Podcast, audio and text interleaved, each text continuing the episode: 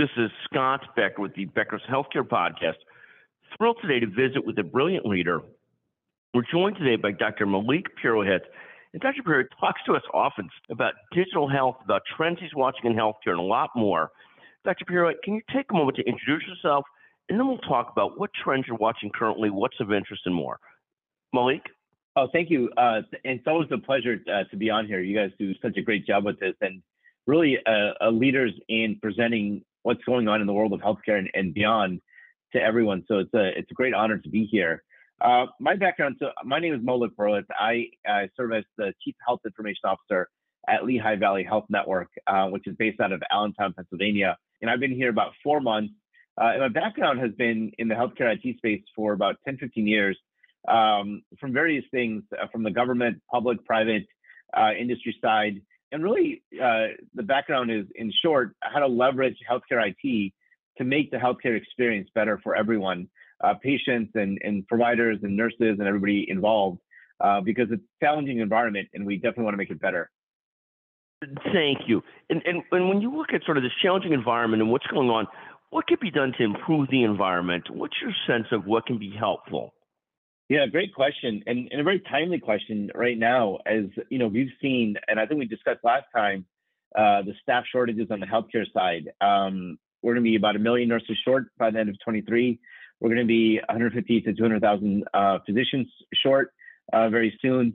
And you know, so I think uh, on this side of healthcare, how do we make life better for people so that they can um, have a meaningful life, do what they want to do, have success in their careers, but also have some uh, some of the work-life balance. Uh, and it's a challenge that healthcare is facing because it's one of the few industries that's 365, 24/7, uh, Christmas, holidays, whatever it may be. And as we are in the holiday season from Thanksgiving to Christmas, I think it's more apparent even at this time of year uh-huh. um, the challenges because people want to be home with families, and rightfully so. But at the same time, patients come at all times, and you know you can't uh, predict when the next heart attack or stroke is, but we need people there to, to help uh, those in need. And I think it's a challenge. And I think it's going to be something we really have to think about over the next 10, 15 years because people who are smart and, and can be a nurse or can be a physician have the ability to do many other things in life and they can go into a lot of other industries. And we have to be able to make this industry meaningful and purposeful at the same time, well balanced so that we don't lose people to other industries and then be in a worse situation, you know, by not having enough people. And, and, and how do we get to the spot where there is enough people? Is it is that doable? I mean, is it is it in this world of remote working where so many people with the right or desire or ability to work remote, and so many of the jobs that can't be filled to be in-person jobs. On the nurse side, on the staff side, is it possible to get back to a spot where we've got the supply of people that we need, or is that going to be just very challenging? How do you see that? Great question. Uh, and so, Scott, I want to uh, talk about little, uh, one initiative we have going on in our system that is really addressing this head on uh, instead of sitting back. Um, we call it the Future Medicine Today. Uh, and it's a committee we're putting together to address these challenges and how do we say, okay, how do we leverage technology and digital infra- how do we leverage digital infrastructure to um, better do the things we're doing? And I think one of the first steps is to, uh, as I called it, the foundational fundamentals fast, um, the triple F, is how do we uh, stop fighting with the fax machine, so to speak, right? I think, I don't know if you remember that old movie Office Space, um, and all day people were fighting with that old fax machine and just being frustrated with their work um, because uh, the the infrastructure is not great. So I think the first thing is to really uh, drive home and or set up and use uh, of our digital infrastructure, whether it be the EMR. Uh, in our place, it's Epic. Uh, and uh, and how do we drive that for efficiency and uh, better wellness uh, for patients? I mean, for providers and nurses. And that's one of the big initiatives for us is, is to look at some of those basic infrastructure things that we can improve. And then second is on the innovation and as I call it, digitize and optimize, is how do we use the digital infrastructure to reduce the tasks that are on people. So, for example, uh, on a nurse today, uh, traditionally they had one to six ratio, you know, one nurse to six patients or whatever, maybe somewhere around there. And with staff shortages, that uh, ratio has gone up to one to eight or, or more so. And uh, part of the thing we're, we're, realizing is how do we look at the nursing uh, workload and say, how much of that can we take off the plate, either through uh, a better digital infrastructure or through reassigning of, of tasks?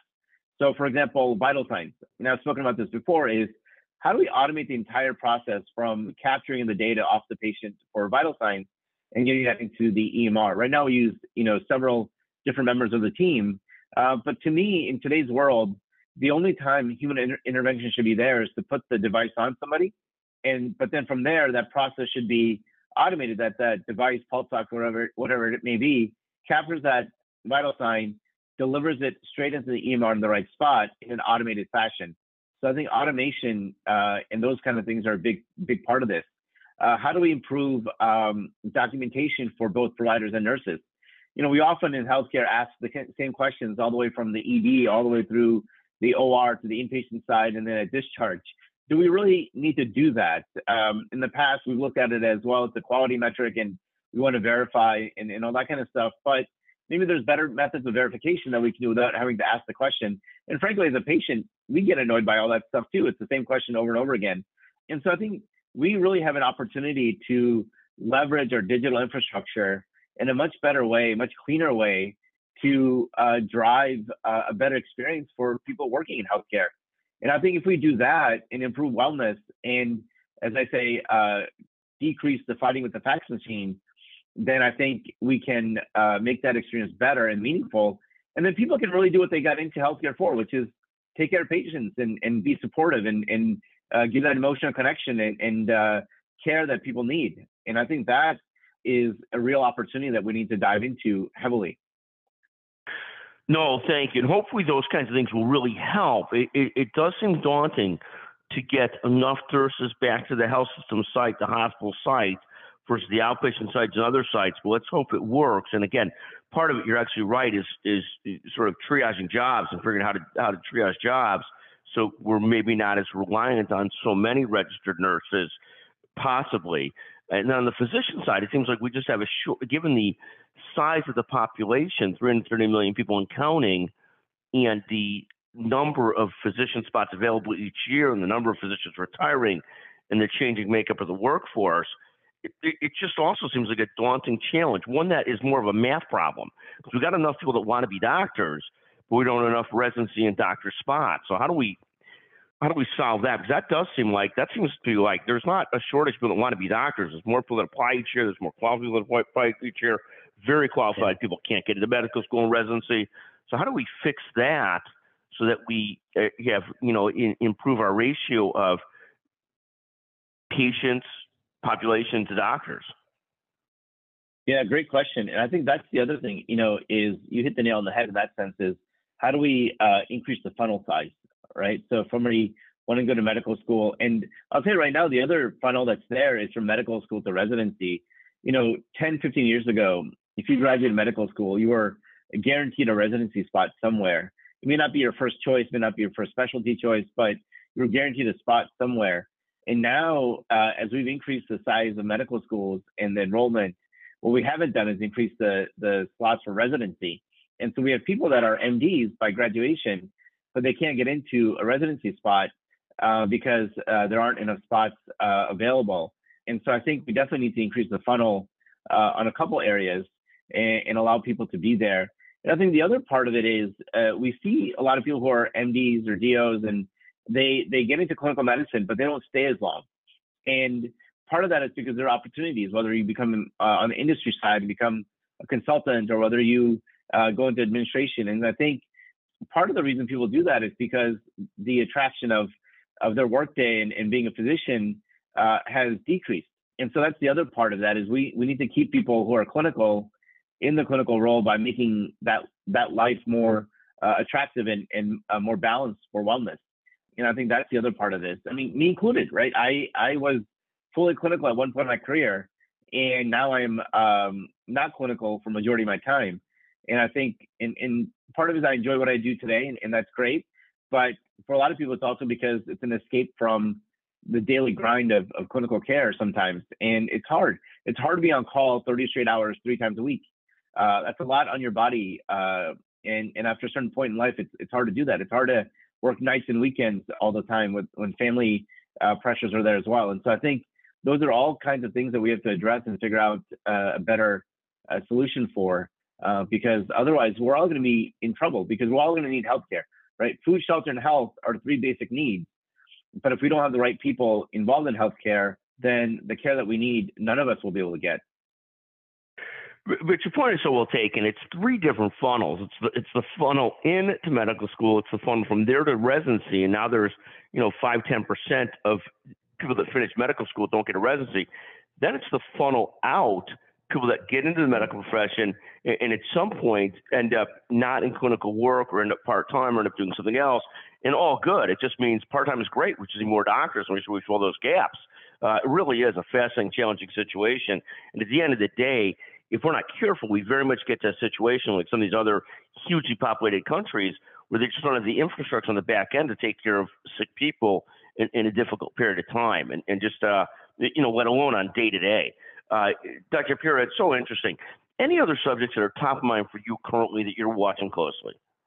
Yeah, I think I guess the other part of this I'll say, uh, you know, Scott, I think is uh, making uh, make an advocacy plea here is also about reimbursement, right? Because I think you know these are hard jobs that people have, and uh, with the inflation and some of the economic pressures we've seen over the last uh, two years, um, I think that's the other area that we need to look at is, is the healthcare economics for reimbursement and and compensation for for staff because that is still trailing uh, the current environment.